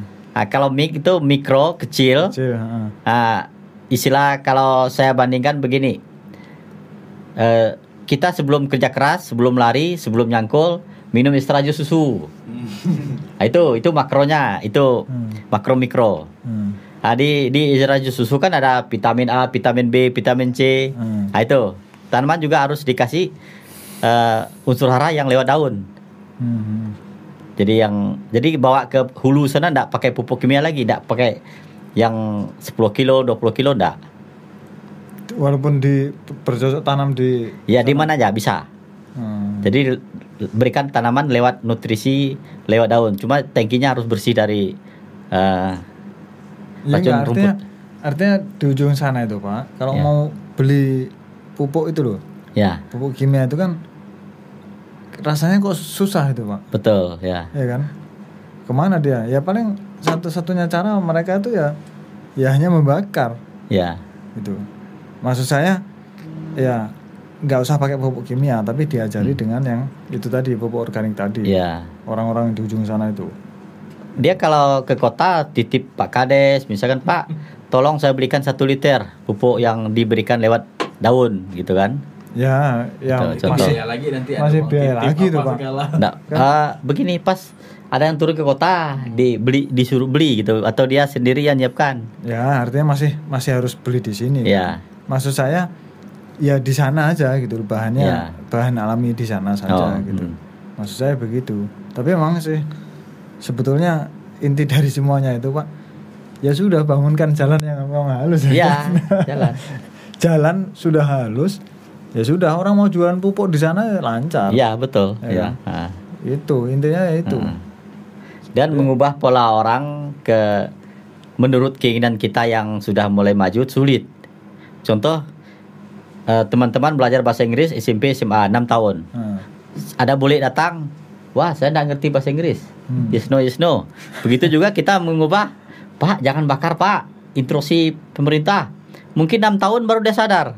oh gitu, Itu, Pak. ya, ya, ya. Setelah, Sama jadi anak SMP SMA itu diajari bahasa Inggris dia bebal gitu ya bebal kan? Nah, setelah sudah lulus, Ya, aduh, ketemu boleh kan? Iya. ketemu boleh, waduh, Nyesal dulu gitu ya. saya enggak serius belajar bahasa Ah, Inggris. ah. Ngerjain kawannya, ya kan? Ya, ya. Tapi enggak gini pak, Ya. mungkin memang kalau hanya sekedar kita bicara, Ya, ya orang nggak percaya. Ya. Orang kan lebih percaya dengan perbuatan. betul. Maksudnya diberi contoh nih. Ya, Ini loh pak, seperti begini, Ah, seperti yang kami lakukan itu kan. ya, Jadi kita membuat apa perke, eh, demplot lah demons- demonstrasi plot atau Hmm. kebun percontohan ya, ya lahan percontohan setelah kita sudah tanam kita pakai pupuk itu kemudian eh, panen ya, ya artinya kita bisa memberikan contoh nih ini Betul. loh contoh nyatanya sudah ada Hmm. gitu nah silakan kita pakai yang ini gitu maksud Ya. saya pak kalau hanya bicara saja nggak ini Ya. nggak percaya ya. Pak di sana ada toko pupuk enggak sih di sebelah satu biasanya? Saya sendiri nyalurkan toko pupuk saya dari ngikol sepeda sampai hari ini Ya, masih. Pak Pak Linbay kan rumahnya pinggir jalan Iya maksudnya eh, sebenarnya di desa-desa sekarang ini ada nggak sih toko pupuk? Nggak ada lah Nggak ada. Nggak ada. Kenapa gitu? Bukannya itu ya itu tadi jalur distribusi em, toh gini pak, Betul. maksudnya ya kalau de- kalau di desa-desa kan toko sembako ada tuh, Ada. toko sembako kan ada, Ada. itu juga pakai jalur distribusi kan pak. Betul, ya. Hmm. Tapi kenapa nggak ada yang inisiatif bu- buka toko pupuk sementara kita ini notabene orang-orangnya orang Peladang semua gitu. harganya kalau makanan ya sembako ya Hmm. itu memang ya memang dibutuhkan hari-hari Tapi Indomie di sini dengan Indomie di kampung istri saya sana kurang lebih juga sih harganya. Iya. Iya, tapi kan jalannya juga lumayan. iya masalahnya kalau makanan kan tiap hari dibutuhkan Iya. kalau pupuk kan enggak Ya. gitu loh ya kan pak Ya. pupuk enggak enggak setiap hari kalau makanan setiap hari orang makan kok Gitu. Kadang itulah saya tadi bilang PPL di sini eh, keterbatasan banyak keterbatasan penyuluh-penyuluh kita. Ah, jadi teori di Jawa terlalu melekat di pikiran dia, di di sekolah dia. Jadi mau dilaksanakan di sini ndak ndak nyambung ke petani. Akhirnya petani mandiri sendirilah. Tapi saya begini pak, saya waktu pertama ke sini saya kunjungan kerja ke seluruh koramil kan. Jadi ada eh, kalau saya memberikan arahan itu, saya tanya di sini ada PPL nggak? Ada. Eh, orientasi saya bagaimana mencari solusi itu permasalahan karhutla itu. Ya. Karena pikir saya gini, ber, masa bertahun-tahun ya persoalan karhutla ini sejak 97 sampai sekarang itu kan sudah sekian tahun. Ya. Masa nggak ada caranya, nggak ada yang mikirkan gitu loh. Ya. Jadi eh, saya tanya, coba PPL yang ada di sini itu di ini apa namanya diajak berpikir, Ya. diajak meneliti tanah. Misalnya ambil sampel tanah, Ya. Ini cocoknya untuk ditanam apa gitu. Ya. Saya pernah pak mengatakan itu. Cuma kan waktu itu ya saya belum ketemu dengan apa PPL, belum ketemu Ya. Pak Limbay. Ya. kan. Ya hanya sekedar begitu saja Hmm. gitu. Nah kalau sekarang ternyata Pak Limbay ngajari apa namanya tadi Eh, eksperimen tadi ya, Ya. ada 10 bedengan gitu, Ya. bener juga. Ya. Itu senada dengan yang saya cetuskan waktu itu kan. Kita di sini juga begini. Jadi pernah saya tanya PPL. Jadi dulu memang mampu PPL berbuat Hmm. eh, sesuai anjuran dengan pemerintah. Tetapi ada sebagian PPL itu di sini udah tua. Jadi umurnya di atas 50 tahun tidak ada regenerasi PPL muda. Ya karena sekolah SMP-nya udah ditutup tadi. Ya, itu di samping itu. Kemudian mungkin tidak banyak tertarik ke dunia pertanian. Iya. Jadi Tuh. ya mungkin gini ya Pak. Nah, Eh, dunia pertanian tuh akhirnya apa ya? Pemikiran orang tuh hanya sekedar nyangkul, ya, nanam, mikul itu dan Pupuk. seterusnya. Padahal kalau mau kita apa ya istilahnya eh, kembangkan lah ya, dikembangkan mungkin ada yang kemudian bertani itu konsepnya modern, Ya. kan? Konsepnya wisata, kan kita juga mau buat itu wisata petik sayur. Nah, ya, Jadi bertani juga, ya. tapi kan konsepnya beda nih Tuh. konsepnya sambil dengan wisata. Coba Iya. kalau misalnya kita apa namanya menanam padi, tapi konsepnya wisata gitu, Ya, itu kayaknya menarik juga tuh pak. ya, Nah, jadi eh, mungkin begitu maksudnya. Jadi nggak nggak apa ya pertanian tuh terus kemudian nggak dalam pikiran orang tuh di diudik sana gitu. ya betul. Pak, yang, yang di kelam itu kan ada tuh pak eh, sawah tapi dihiasi gitu tuh apa Hmm. Oh aku nggak tahu malah. ada apa dihiasi tapi gimana ya jadi saya juga nggak tahu sih fungsinya Nggak, itu apa itu sawah air atau sawah padi pak Enggak, ya ada, kan ada sawah kering, sawah basah toh. iya Nah, itu sawah basah atau kering? sawah basah kalau nggak salah saya pak Berarti ada airnya toh. iya Nah, itu, itu dikasih hiasan-hiasan gitu di situ Nah, itu itu maksud saya. Ah. Terus kemudian memang marketingnya ada gitu. Iya. Ya artinya artinya gini lah. Intinya kan eh ketika kita serius, ya sudahlah. Barang itu bagus saja gitu kalau kita serius. Kalau nggak serius ya sudah. Ya, Kalau nggak serius sudahlah. Mau kita bercita-cita apa itu kan nggak akan terlaksana. Tapi kalau mem- memang kita niat serius, ya misalnya satu kawasan gitu pak ya, dibuat konsepnya apa? Oh lahan sawah seluas ini. Nanti apa namanya pabrik penggiling padi di mana? ya, Gudang pupuk di mana? ya, Kemudian apalagi Eh, gudangnya alat-alat pertanian. ya, terus rumah tinggalnya penyuluh ya, Ya. kan apalagi misalnya eh ya apalah itu pokoknya lengkap itu terus ada apa irigasinya. Ya, ada dan seterusnya itu. Sudah lengkap semuanya walaupun nggak nggak usah terlalu luas. Mungkin apa ya miniatur lah gitu ya. Eh, miniatur sistem pertanian yang terpadu gitu. Mungkin di situ ada padi ada ada ternak. eh, ternak, ada palawija, ada buah gitu. kan. Wah itu keren itu satu kawasan begitu. Nah coba kalau kayak gitu, kan Ya, jalur distribusi juga sudah bagus. Karena gini pak, saya ada babinsa saya yang di Sayan ya, itu pernah ad- apa namanya ada dua desa lah berdampingan ya, dua desa berdampingan ini, yang satunya ada sawahnya, sawah sawah basah nih, ya, satunya nggak ada nggak ada sawahnya. Nah yang nggak ada sawahnya nih laporan ke Babinsa saya minta dicetakkan cetak sawah. sawah. Karena apa? Dia pengen seperti yang desa sebelahnya ini. Ya, Artinya apa? Ketika memang sudah ada contoh, orang itu juga mau kok betul. gitu. Ya. Ketika sudah ada contoh, itu desanya apa? Yang ada sawahnya desa Nangakompi, yang nggak ada sawahnya ini desa Nangaraku. Mm-mm. Itu pengen pengen Niru. dicetakkan sawah gitu. Tapi kan nggak ada lagi programnya aku Ya. bagaimana mau nyata itu. Cetak sawah eh, yang di Prakarasai TNI untuk di sini mungkin saya yakin banyak gagal. Ya. Sebab Ya.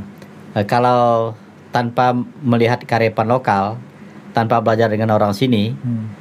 terlambat nanam akan diserang walang sangit dan burung. Hmm. Keduluan nanam juga begitu. Ya, kan demplot kami kan begitu ta. Ya, Jadi nanam padi cuma berapa itu kan. ya. Habis itu ya sudah.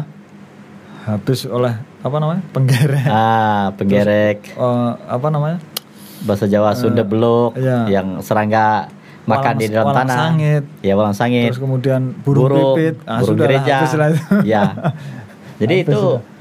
itu sulit gitu, Wah. Mm. Hmm. Jadi tetap masih belajar ke mereka, Ya, ya, ya. ke orang-orang yang memang bertahan hidup, bukan cari kekayaan, bertahan hidup dengan beladang. Ya, ya. Sebenarnya mau ke- cari ini ya Pak, apa? Cari jalan tengahnya, Pak. Iya, Betul. itu. Ilmu dari sana dikolaborasikan dengan di sini mana yang tidak cocok, Hmm. Ya. yang tidak cocok di sini. Tapi ibaratnya eh, oh tidak bisa yang di sana nih pakai eh, bagusnya di sini. Ya. Ah, Iya, kita pakai itu. Ketika ada yang oh tidak bisa di sini nih, kita coba yang cara yang di sana. Akhirnya dikolaborasikan. Hmm. Ya. Jadi ser, nggak serta merta juga sih kalau menurut saya eh, di sana tidak bisa dipakai ilmu yang di sana. Ya. Pasti ada beberapa Yang bisa. yang bisa gitu, yang bisa dikolaborasikan dengan Mm-mm. eh, keadaan tekstur tanah yang ada di sini. Ya. Nah terus gini pak, kan kemarin 2020 hampir tidak ada musim kemarau ya pak ya? Nggak ada kemarau. Nggak ada kemarau. Nah itu Ya. gimana? Apa ada ada yang bakar ladang atau eh, ada yang beladang nggak tahun kemarin? Ada. Dia ya sistemnya disemprot. Yang disemprot lah ya? Ah, disemprot. berarti, berarti bisa toh tanpa membakar Ya, bisa. disemprot.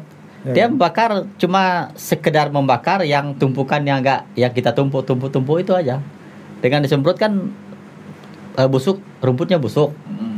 Nah, busuk, semprot lagi busuk sehingga permukaan tanah nampak gitu lah. Hmm. Itu disemprot pakai apa, Pak? Dengan racun kalau lalang ya ro- rodap, kalau rumput-rumput gramoson, Oh, jadi se- segitu rumputnya mati, busuk, busuk ditanam, terus ditanam. Ya. Tidak dicangkul ya? tidak dicangkul. Itu. Nah itu di awal tahun ini udah mulai panas, Nah, akhirnya mulai ada lagi kan hotspot kan. ya. Nah Jadi tahun kemarin mungkin Tuhan dah marah dengan kita. Kalau dia kasih kemarau dua minggu, banyak orang ditangkap. Oh, Daripada konflik, udahlah saya kasih gitu. hujan terus. hujan terus 2020 biar aman-aman gitu wah. Biar Mungkin Tuhan penjara, sudah biar penjara nggak penuh. gitu. bicara nggak penuh, nggak demo-demo kan? Nah, Kan kemarin kita tahun tahun 2019 ya pak ya. Eh, ya. awal Iya, Iya. Ah, 19. Nah, Terus betul. anu sidangnya terakhir ya Maret lah. Iya, Hmm. Oh iya benar benar benar benar. Ya. Nah ini 2021 nih gimana nih? Ada yang mau masuk penjara lagi nak? ya mudah-mudahan enggak lah. Iya, kan kan mudah-mudahan. Terus diwadahi pergub dan perbub Iya toh. benar. Iya. benar. Gitu. Dia bakar eh, intinya sore dan eh, sekedar ditumpuk-tumpuk, bakar ringan, nanti ya dengan lahan sedikit, entah seperempat hektar. Kalau memang masih kepingin kan, Hmm. kepingin tani ya pesan saya jangan lupa beli pupuk bermerek-merek sedikit ya dulu. Ya. Bila perlu 10 kilo tuh dibagi dua orang tiga orang untuk ngetes itu tanah gitu kan.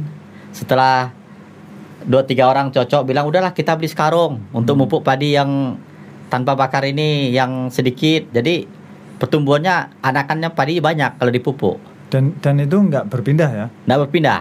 Karena sudah bisa ada pupuk gitu ya. Ya. Kalau ada pupuk, kalau nggak ada. Tapi saya yakin apa kata abang tadi kan eh, di mana ada jalur sembako juga bisa nyusul. Tokinya juga kita pesan tolong pupuk merek ini saya beli sekarung gitu kan. Hmm. Nanti eh, di sana dibagi orang tiga empat orang. Berarti kalau kalau belum ada yang menjual pupuk, ya segera diadakan saja kan gitu ya. Ya. Kalau pesan saya kalau memang mau beli pupuk subsidi 3 4 bulan sebelum kita nugal, sebelum kita mau padi udah setinggi lutut disiapkan dulu gitu pupuknya. Padi sudah setinggi lutut, Ya, pupuknya disiapkan. eh, pupuknya udah sebelum setinggi lutut pupuknya udah disiapkan. Jadi kalau udah dia bunting dipupuk nanti dia akan berat ke atas akan rebah. Oh gitu. Itu. Jadi kalau masih sebawah lutut kita pupuk anaknya juga masih banyak. Pondasi tanaman padi itu kokoh. Mhm. Dia tidak mudah kena angin. Tapi jangan pula nengok padinya kuning baru bekalut cari pupuk. Oh gitu. Nah, itu. Artinya yang yang seharusnya masih hijau, Mas iya. kok sudah menguning, Udah menguning. baru kalut dia. Baru kalut. pupuk. Karena tanah tidak dibakar gitu. Wah. Oh iya iya, Itu. tanah nggak dibakar, dia nggak subur. Nggak subur. Nggak nggak ada unsur haranya. Kalaupun dibakar kan nyuri-nyuri gitu kan. Heeh. Nah, nyuri mungkin jam 5 bakar jam 5 sore, nggak, jam 4 sore. nggak sempurna pembakaran. Nggak sempurna. Hmm. Tet- Tetapi saya pesan tetap harus kita antisipasi beli pupuk sekarang bagi orang dua, orang tiga gitu Pak. Ya intinya pokoknya ada pupuk lah gitu ya Pak. ya? Ataupun sekarang bagi orang empat. Hmm. Jadi eh, tanaman yang kurus kita akan kasih di tepi-tepinya. Kemudian kita perbandingan. Dulu saya beli pupuk 10 kilo aja. Hmm. Ah, tahun depan aku mau cobalah dengan teori tanpa bakar. Hmm. Nah, mau beli setengah karung. Setelah setengah karung tuh hasilnya bagus sama dengan yang dibakar sama dengan satu hektar. Oh. Ah, tahun depan saya tiga bulan sebelum nugal saya cari pupuk sekarung. Mhm. Harus uang saya siapkan untuk beli pupuk sekarung karena pengalaman saya 10 kilo bagus. 25 kilo pupuk untuk satu hamparan nih bagus. Beli satu karung. Ya ya ya. Nah, gitu. Akhirnya dia sadar, ngapain kita buat ladang la- lebar-lebar gitu kan. Kalau yang apa tidak lebar saja hasilnya bagus. Hasilnya gitu. banyak kan, Hmm. jumlah anakan padinya banyak. Ya ya ya. Kemudian malainya tangkai padinya besar gitu Ya, kan. ya. Nah, dia nanti akan berpikir terus. Setelah dia sadar, wah, udahlah ini saya tanam karet ya. Hmm. Nah, berkuranglah eh, si dia tadi eh, ingin meladang. Hmm. Akhirnya noreh, noreh, noreh, noreh udah. Jadi ladang ndak ndak beladang lagi. Berasnya beli, Berasnya beli. beli dari Jawa. Ya. Karena hasil tore hari ini noreh, besok jual dapat beras. ya. Kalau nanam padi 6 bulan. Juga. Iya. Enggak. Enggak ada padi di sini yang di bawah 6 bulan, Pak. Eh, mulai ada, cuma ya mereka udah sadar Hmm. kalau kira-kira bulan 3 ini panen berarti bulan 1 bulan 1 nanti dia nanam. Hmm. Nah, seharusnya bulan 9 10 nanam, sekarang bulan 1. Ya, ya. Nah, jadi 9 10 se- 9 10 11 rumputnya udah hidup semprot terus menerus sampai busuk bulan 1 bulan 12 tanam. Ya, ya. Gitu. Ada kesempatan rumput dua kali tumbuh. Tapi memang memang ada sih Pak yang sudah mengajak eh, orang lebih memilih eh mengajak orang untuk lebih menanam karet Ya, daripada padi itu tadi Padi. yang kemudian membakar membakar itu. ya, Ada yang sudah ada yang sudah mengajak begitu gitu loh. Saya pernah tahu itu. ya. Jadi akhirnya ya beras itu beli Beli. gitu. Tidak ada lagi yang Nggak ada lagi yang bercocok tanam anu apa? Sawah. Sawah. Lama-lama sawah begitu. ideal. Sawah kalau di sini cocok, bagus. Mendingan sawah daripada lahan kering. Lahan kering, Sawah basah atau kering, Pak? sawah basah, tak ada hujan. Hmm. Nah, itu. Tetapi dia tetap padi 6 bulan. Kalau Nah. dia Gini Pak, misalnya ini kan saya dengar Pak Limba ini kan selain apa namanya bercocok tanam di media tanah ya, ya, itu juga media air. ya, Berarti eh, bahan dasarnya hidro apa? hidroponik. Ya, Hidroponik. hidroponik lah. Jadi hid- hidra itu kan tak air toh. Ya, Nah, hidroponik. Jadi Ya. bercocok tanam menggunakan media air. air. Jadi daripada kita sibuk-sibuk pak, cari pupuk lah, nggak boleh bakar lah. Ya, Ya sudahlah kita bikin hidroponik aja. ya. Bisa nggak itu apa tanam padi di Air. apa di ini pakai air ini? ya? Oke, ya. Pa- Pakai botol ini kan? Bisa nggak pak? Bisa, cuma eh, harus keluarkan modal untuk water pump itu naikkan air ke atas. Kalau dekat rumah tetangga yang ada ayam, takut yang eh, kemiringan rendah itu ayam naik dari bawah naik ke atas. Itu instalasi. Nah kenapa? karena eh, sistemnya kan miring ke bawah kan. Heeh. Nah, jadi bawah itu tetap rendah benar ke bawah. Nanti ayam naik dari itu makan padi yang mau panen. Oh, gitu. Kalau ada ada ayam dekat itu Iya juga ya. bisa di dimakan ayam tetangga. Loh, emang kalau ini kalau yang tadi sawah tadi Eh, emang kan nggak dimakan ayam? yang hidroponik. Kalau Nggak, sawah yang sawah ya, sawah. sawah kan agak luas. Sawah Oh. dengan hidroponik beda. Kalau hidroponik itu kan skalanya kecil. Kalau kalau besar-besaran ya modalnya besar. Modal besar. Hmm, Tapi ya intinya ya. bisa ya Pak ya. Bisa. Ya dari daripada kita diuber-uber bakar-bakar itu udahlah kita Iya. pakai itu aja. Ya Iya. kan? Toko pupuk itu Pak sebenarnya harus. Pak itu yang di tempat Bapak eh, bumdes atau kayak gimana? Pribadi. Pribadi. Pribadi. Ya. Tapi itu bisa dibumdeskan kan Pak? Untuk Eh, saya udah ngusulkan di teman-teman di desa kita harus punya gudang, gudang desa. Hmm. Gudang itu mungkin ya bumdesnya segala air galon, tabung gas, pupuk, hmm, pupuk kandang, Ya kan kemudian saya, saya bilang tadi toh, Ya. ada sawah, ada gudang pupuk, ada Ya. gudang alat pertanian, betul. ada rumahnya apa Ya. penyuluh betul. dan seterusnya semuanya itu Ya. difasilitasi. Ada ternak. Ya ada ternak, ada Hmm. apa palawija, ada eh, padi. Ya. Nah itu udah, udah bikin yang sebegitunya. Ya. Nah misalnya mungkin Pak Limbay sudah punya kebun percontohan toh Ya. di sana kan? Ya udah mungkin karena nggak pernah disosialisasikan, pernah disosialisasikan Pak? Nah, termasuk belum karena ya Nah, iya. nggak tahu lah. Nama seorang guru tidak akan dihormati di tempat asal. Oh gitu. Ya. seorang ya guru. udah Pak, saya saya bantu lah. Kayak kemarin ya di di ke tengah-tengah ya. Ya. Oh, itu dihargai ya. Dihargai. Ya sangat dihargai. Akhirnya sampai minta Minta buku. minta buku. Nah kan? Ya udah bukunya udah jadi kita inilah Iya. kita kirim nanti. Oke lah itu tentang ini Pak ya ada apa namanya alternatif lah ya daripada kita sibuk uber-uberan dengan Ya. pemerintah dan aparat karena membakar ya Ya. lebih baik kita pakai itu. eh ada lagi nggak Pak yang teknik lain misalnya apa itu yang yang lain misalnya kok saya dengar ada Pak Limba itu pengen mengubah padang pasir menjadi hijau kembali itu gimana Ya. tuh? Padang pasir di mana Pak? Padang pasir bekas parit emas. Parit itu emas. Bekas peti. Oh. Tambang peti ataupun padang pasir tanah tandus Heeh, itu bisa diubah jadi kebun sayur. heeh. Tetapi m- sistem hidroponik lah yang yang diutamakan karena eh, Emang tanah itu udah nggak bisa lagi sama sekali.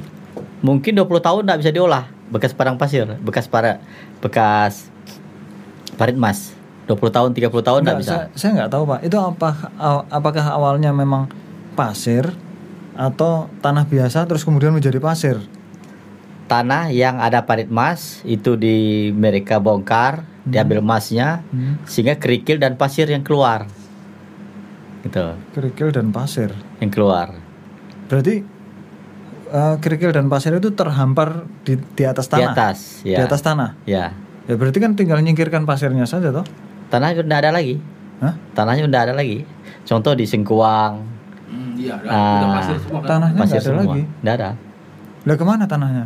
Tanah kan cuma sedikit ya, enggak enggak cuma berapa meter yang tanah tanah yang memang tanah hitam atau tanah kuning.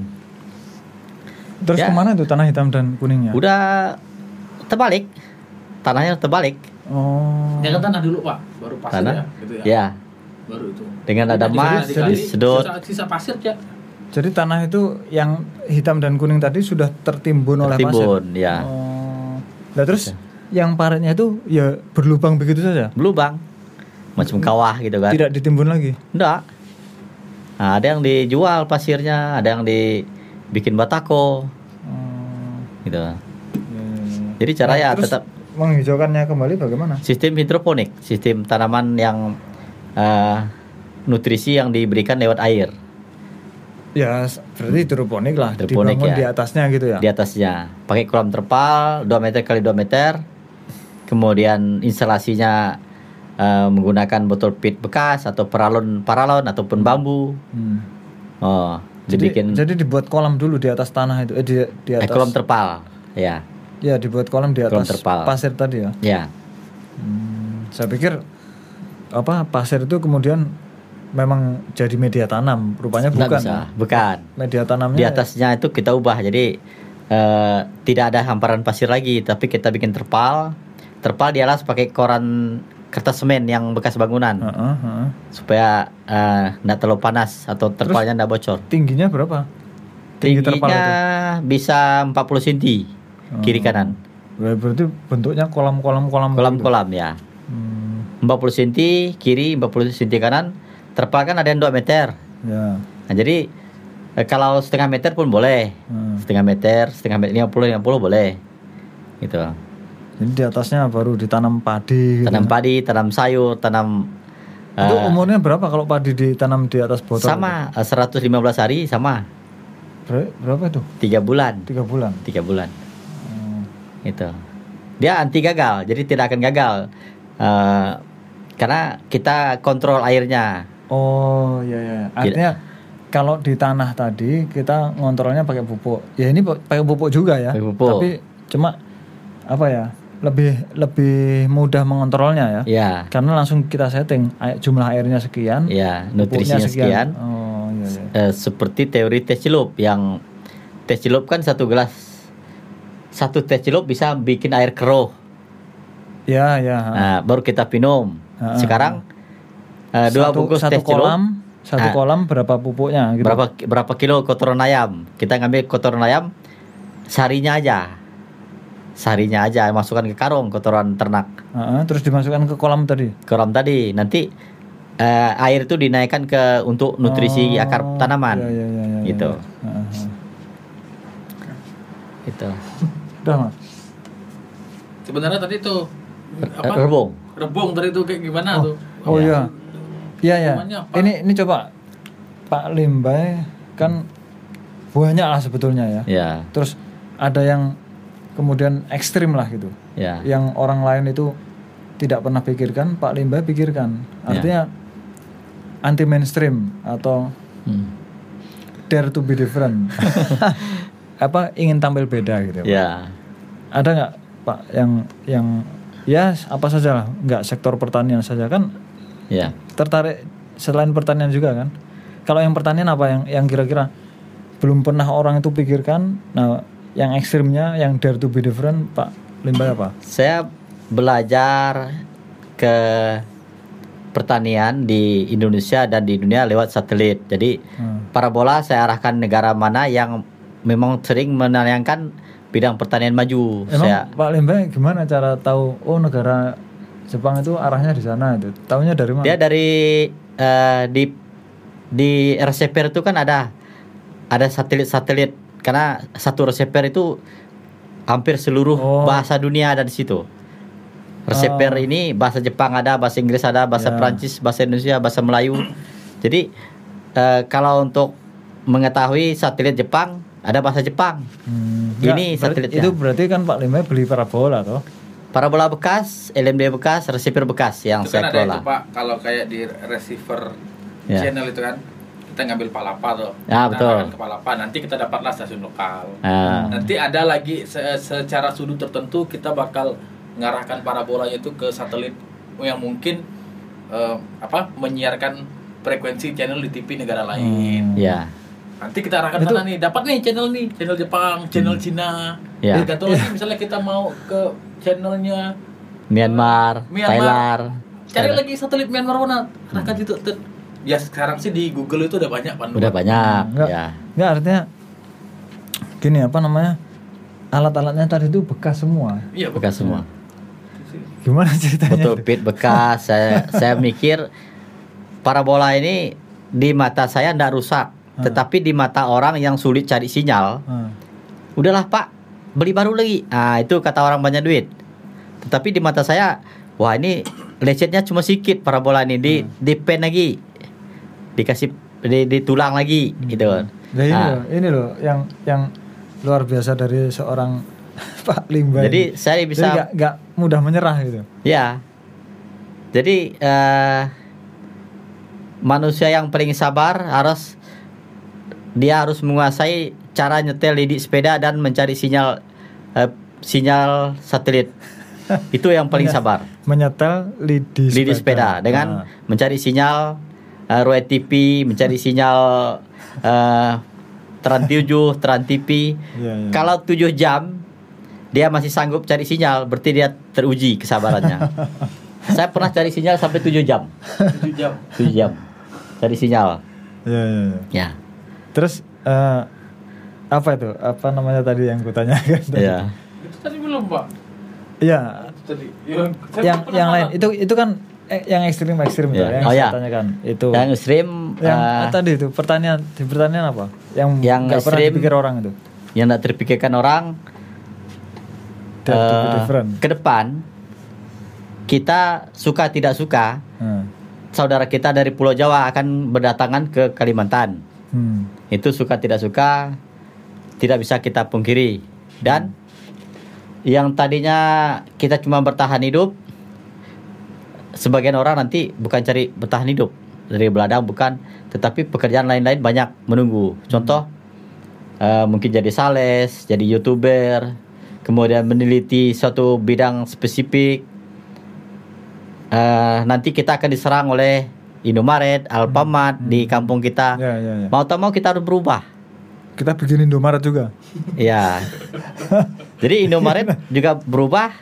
Sistem nanti yang kita tawarkan mungkin Indolimbay nanti. Wah, itu. Petik sayur, petik sayur, eh, timbang, bayar ke kasir. Oh. Jadi Indomaret udah ada, sekarang Indolimbay nanti. Oh, Indolimbay. Mungkin kita terapkan di di Rapter. Oh, di, di kode Gitu kan? dulu lah ya. Nah, di Kodim kan? Ah, Kodim. udah, kapan itu? Kapan itu? Eh, tunggu teman-teman yang mampu eh, memahami ilmu ilmu pertanian yang memang eh, Ya sudah itu kan ada tuh. ya tetapi saya harus ngajarin juga mereka Ah. ilmu hama ilmu berapa lama dia jadi ulat harus dipelajari Ah. mengapa lembar daun kuning itu Ya. dipelajari gitu Hmm. jadi ilmunya masih kurang kita di bidang pertanian harus dipelajari terus nah jadi yang saya rancang sekarang untuk mengantisipasi teman-teman dari Jawa banyak datang nanti akan lahan berubah jadi sawit berubah jadi karet nanti Hmm. lahan kayu kita kesulitan maka saya nanam rebung Hmm. nah, rebung itu nanti bisa menyimpan air di di tanah karena rebung itu bisa menyedot air Hmm. Iya. Pada saat kemarau dia air juga cukup. Jadi saya dah mulai nanam oh ya rebung biasa biasa sumber air itu di bawah di bawah. rumpun bambu tuh. Iya. Hmm. Jadi kebetulan Pak Jarod eh, Bupati Sintang juga udah pernah lihat kebun rebung saya. Ah, ah. Nah, saya mempersiapkan diri untuk calon bikin pondok di ladang. Jadi kalau di ladang nanti ada rebung yang tua kita rendam dengan insektisida anti anti hama, ah. batang rebung itu bisa kita jual. Dijual untuk untuk mungkin ya kerajinan kursi, meja, apa segala atau bikin bangunan yang karena kayu udah ndak ada. Oh, itu gitu. sudah saya laksanakan di Emang sebesar apa pak? Kok bisa jadi kursi segala itu? Rebung ada yang besar-besar paha ada. Oh, Ada ada yang besar paralon 4 in. ya ya ya. Nah, jadi ah, dan itu bakalan itu satu-satunya peninggalan saya untuk 200 tahun ke depan. Saya tinggalkan rebung untuk anak cucu saya. 200 tahun. 200 tahun meninggalkan Ya, rebung. rebung. Kalau saya jadi kades 10 tahun dua periode. Enggak, aku Jadi- aku jadi pengen makan rebung. gitu. Jadi eh, dengan Pak Bupati udah lihat kebun rebung, Berapa luas itu? ada ratusan pohon Oh. yang saya tanam. Kalau yang disebut cangkok rebung itu bagaimana? Nah, cangkok rebung dengan cara setek bawah lebih menguntungkan cangkok karena kebetulan Pak Wakil Bupati kita Pak Udit Hmm. Pak Sudianto sudah membeli dengan saya bibitnya bibit rebung untuk ditanam di kebun dia. Ini ini juga Pak Udit Pak Sudianto Wakil Bupati kita lagi pesan Enggak. eh, bibit apa? rebung. Bukannya rebung itu ya sudah memang siap tanam gitu bukan? Nah, saya yang yang nyangkok, yang milih dahan ruas mana yang boleh dicangkok, mana yang boleh tidak. Enggak, cara menyangkoknya bagaimana itu rebung? Eh, ruas-ruas yang kemiringan 45 derajat, Heeh, ada akar serabut di ruas-ruasnya. heeh. kemudian dia dalam masih posisi muda itu boleh kita kasih tanah atau kasih daun rebung yang sudah busuk Mm-mm. di bawah daun kan eh daun-daun rebung kan banyak yang udah mulai busuk tempelkan di ruas setiap ruas Mm-mm. yang kemiringan 45 derajat Hmm. setelah akarnya tumbuh keluar banyak baru dipotong Oh gitu. baru ditanam gitu nah ditanam sesuai dengan jarak tanam kalau tumbuh liar kan anak cucu kita berebut tapi kalau kita tanam lurus-lurus Oh, itu kan iya, iya, iya, iya. oh ini ini rebung peliharaan ini Ya, ya, ya. punya almarhum si A misalkan Mm-mm. gitu jadi mereka tidak akan kelai karena ini rebung memang di- ditanam gitu pak Ya, ya, ya. Emang ini ada yang memang selama ini rebutan rebung itu. ada punya saya sering diambil mereka juga sering dijual Ya itu untuk dimakan toh. dimakan dan dijual mereka cuma saya sarankan jangan terlalu banyak kalau nyuri rebung saya gitu karena ada pemilik gitu Iyalah. gitu Oke lah, terima kasih Pak Limba ya. Ya. Kita Ah. Saya pikir agak berat ini omongan uh, obrolan kita malam ini. iya ya Terima kasih mudah-mudahan bisa bermanfaat bagi kita semua Iya, Pak. hmm. Eh, terutama kepada saudara-saudara kita yang apa masih berladang secara Iya. tradisional ya karena memang ya saya cukup prihatin juga lah. Kemudian mereka harus ya namanya cari makan Pak ya. betul ya Tapi harus dikejar-kejar, Ya. harus disiram helikopter. Tapi enggak, ini saya saya kemarin lupa saya waktu ngobrol dengan kepala BPBD Pak Sarage itu. Jadi eh, ada begini. BPBD provinsi ya itu nanti akan mendaftar membuat apa daftar gitu titik-titik api fire hotspot itu se Kalimantan Barat. betul Nah nanti BPBD Kabupaten Sintang contohnya ya itu ngambil bagian Sintangnya. Oh titik api ini di koordinat sekian, ini di koordinat sekian. Nah nanti Pak Saragi itu sebagai kepala BPBD Kabupaten akan menginformasikan kepada Pak Camat. ya Nanti Pak Camat diberitahu Pak ini ada titik api di sini sini sini sini sini. gitu. Tolong dicek betul ke desa ya itu titik api yang apa disengaja atau tidak sengaja gitu. ya Ini ini penting karena betul BPBD provinsi sana sudah siap dengan helikopternya. Nah, Ya. ketika nanti sudah dapat konfirmasi bahwa oh titik ini sengaja dibakar, ya, Ya. titik ini tidak ada yang membakar, tiba-tiba terbakar Hmm. dan seterusnya. Nah, nanti akan diklasifikasikan di sana. betul Oh, yang dibom air oleh helikopter hanya ini, ini, ini, ini gitu. Nah, pesannya kepada masyarakat Peladang itu ketika membakar, eh, terus kemudian ada helikopter kan ditunggui lah, membakar kan ditunggui pak. tunggu betul Tapi sering kali begitu ada helikopter, mereka lari pak. oh Nah, begitu lari kan ya sudah, helikopter kan nengok nggak ada orang kok. oh Berarti ini kan a- asumsinya lahan yang terbakar gitu, bukan dibakar. Ya sudah, disiram lah.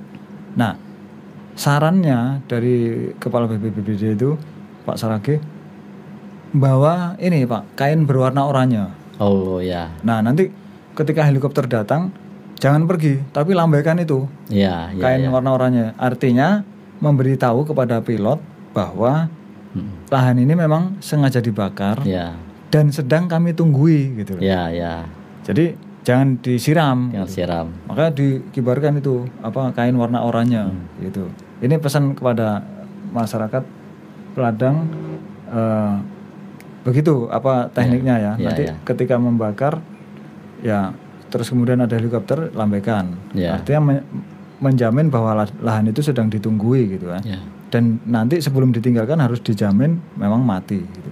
ya Terima kasih Pak Limba Ya, atas kehadirannya. Mudah-mudahan sek- sekali lagi mudah-mudahan ada manfaatnya lah ya, Ya. kita kepada masyarakat, kepada eh, apa kabupaten juga untuk Indonesia lah. Ya, saya juga mengucapkan terima kasih kepada Pak Danemeko yang telah membantu saya eh, membuat sebuah buku yang mungkin bermanfaat bagi orang Sintang dan Ya, Kalibar- amin, Kalimantan amin. Barat, Amin. se Indonesia.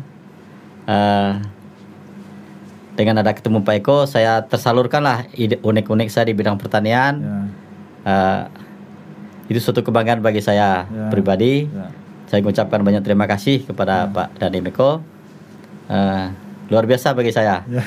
Itu yang bisa menampung eh, keinginan-keinginan saya menerbitkan sebuah buku. Ya. Itu. Ya.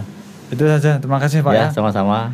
Nah, Ya. Let us keep humanize human with humanity. Humaniora.